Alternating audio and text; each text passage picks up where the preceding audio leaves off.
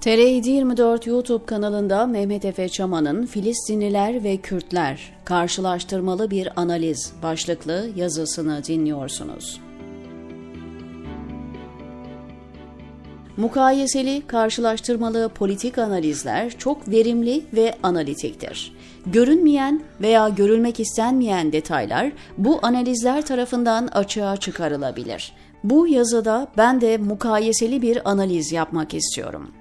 Filistin'in özgürlük meselesiyle Kürtlerin özgürlük meselesini karşılaştırmayı amaçlıyorum.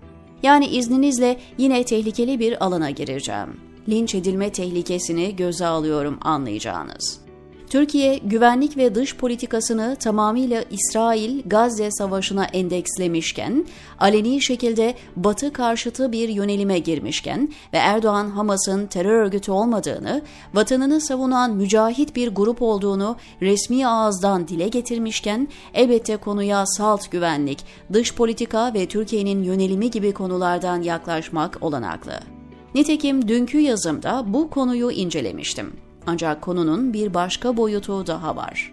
Okurlarımızın bildiği üzere son 100 yıldır Türkiye'de kimlik ve kimliğe ilişkin politikalar tartışma konusu.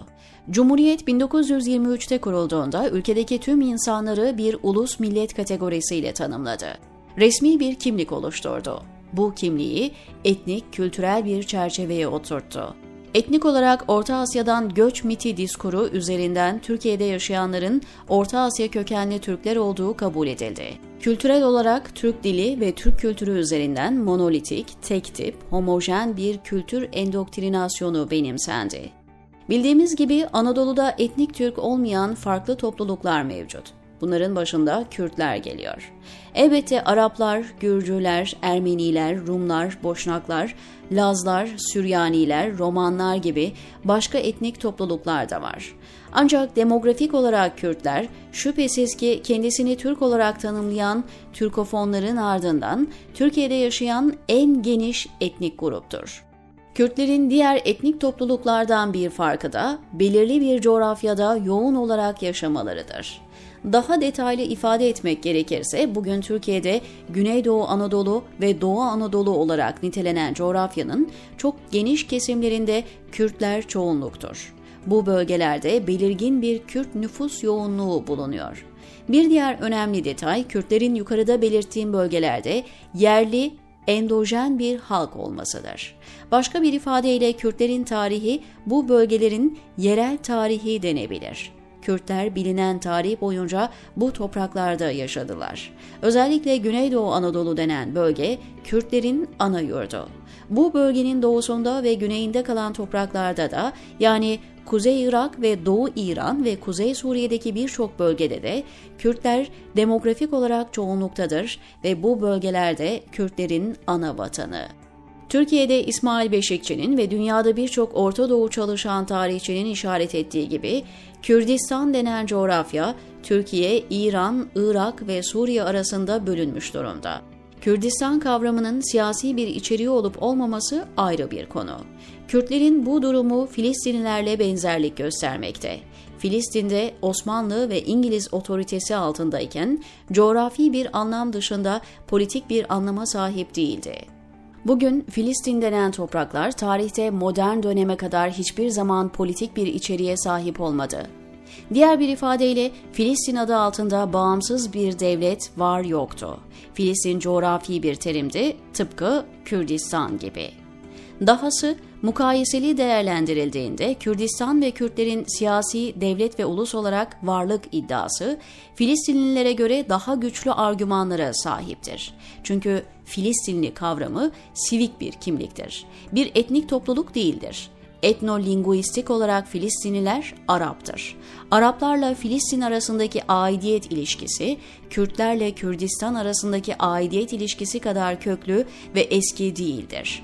Belirttiğim üzere Kürtler tarihleri boyunca hep Kürdistan'da yaşadılar, hala da orada yaşamaya devam ediyorlar. Oysa Filistinliler olarak tanımlanan Araplar bölgeye sonradan geldiler veya bölgedeki siyasi otoritenin 7. yüzyılda Arapların eline geçmesi sonrasında linguistik ve dini olarak Müslüman Arap dominant grup tarafından asimile edildiler.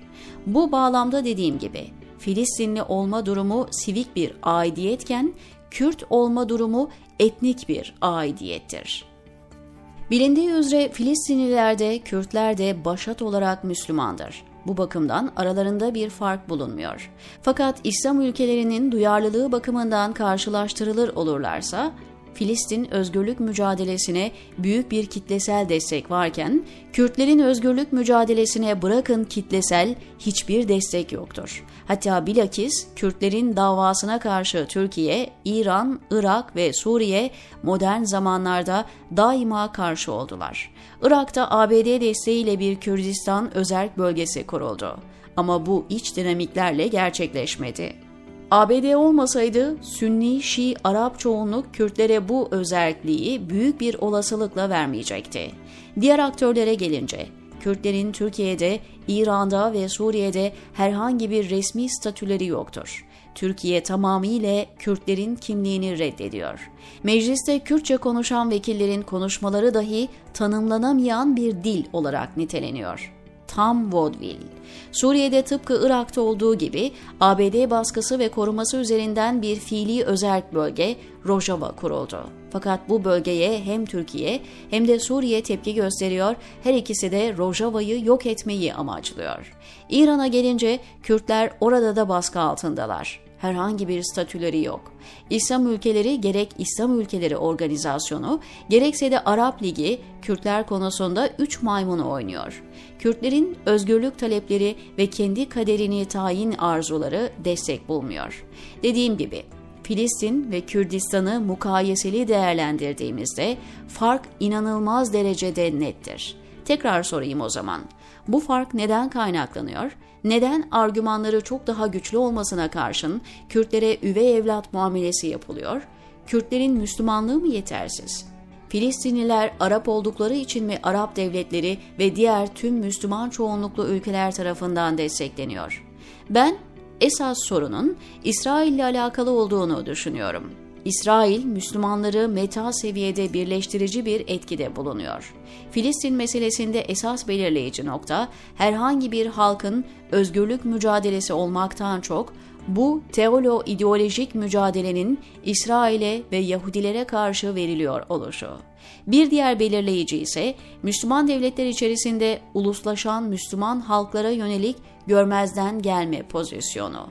Türkiye, İran, Irak ve Suriye Müslüman değil de mesela Yahudi, Hindu, Budist veya Hristiyan çoğunluklu devletler olsaydı o zaman Kürdistan meselesine Filistin gibi önem atfedilebilirdi. Demek ki Müslüman çoğunluklu toplumlar için hala ümmet kimliği önemli bir rol oynuyor. Kendilerinden olmayanlarla aynı dinin ülkesinde yaşayan etnik bir Müslüman azınlığa destek veriliyor fakat aynı sorun Müslüman bir ülkede Müslüman bir azınlık tarafından dile getirilince farklı prensipler geçerli oluyor. Bu konuda İslam dünyasında bir tutarlılık var demek zor. Türkiye'nin iki yüzlülüğüne ise girmeye bile gerek yok sanırım, diyor Mehmet Efe Çaman TR724'deki köşesinde.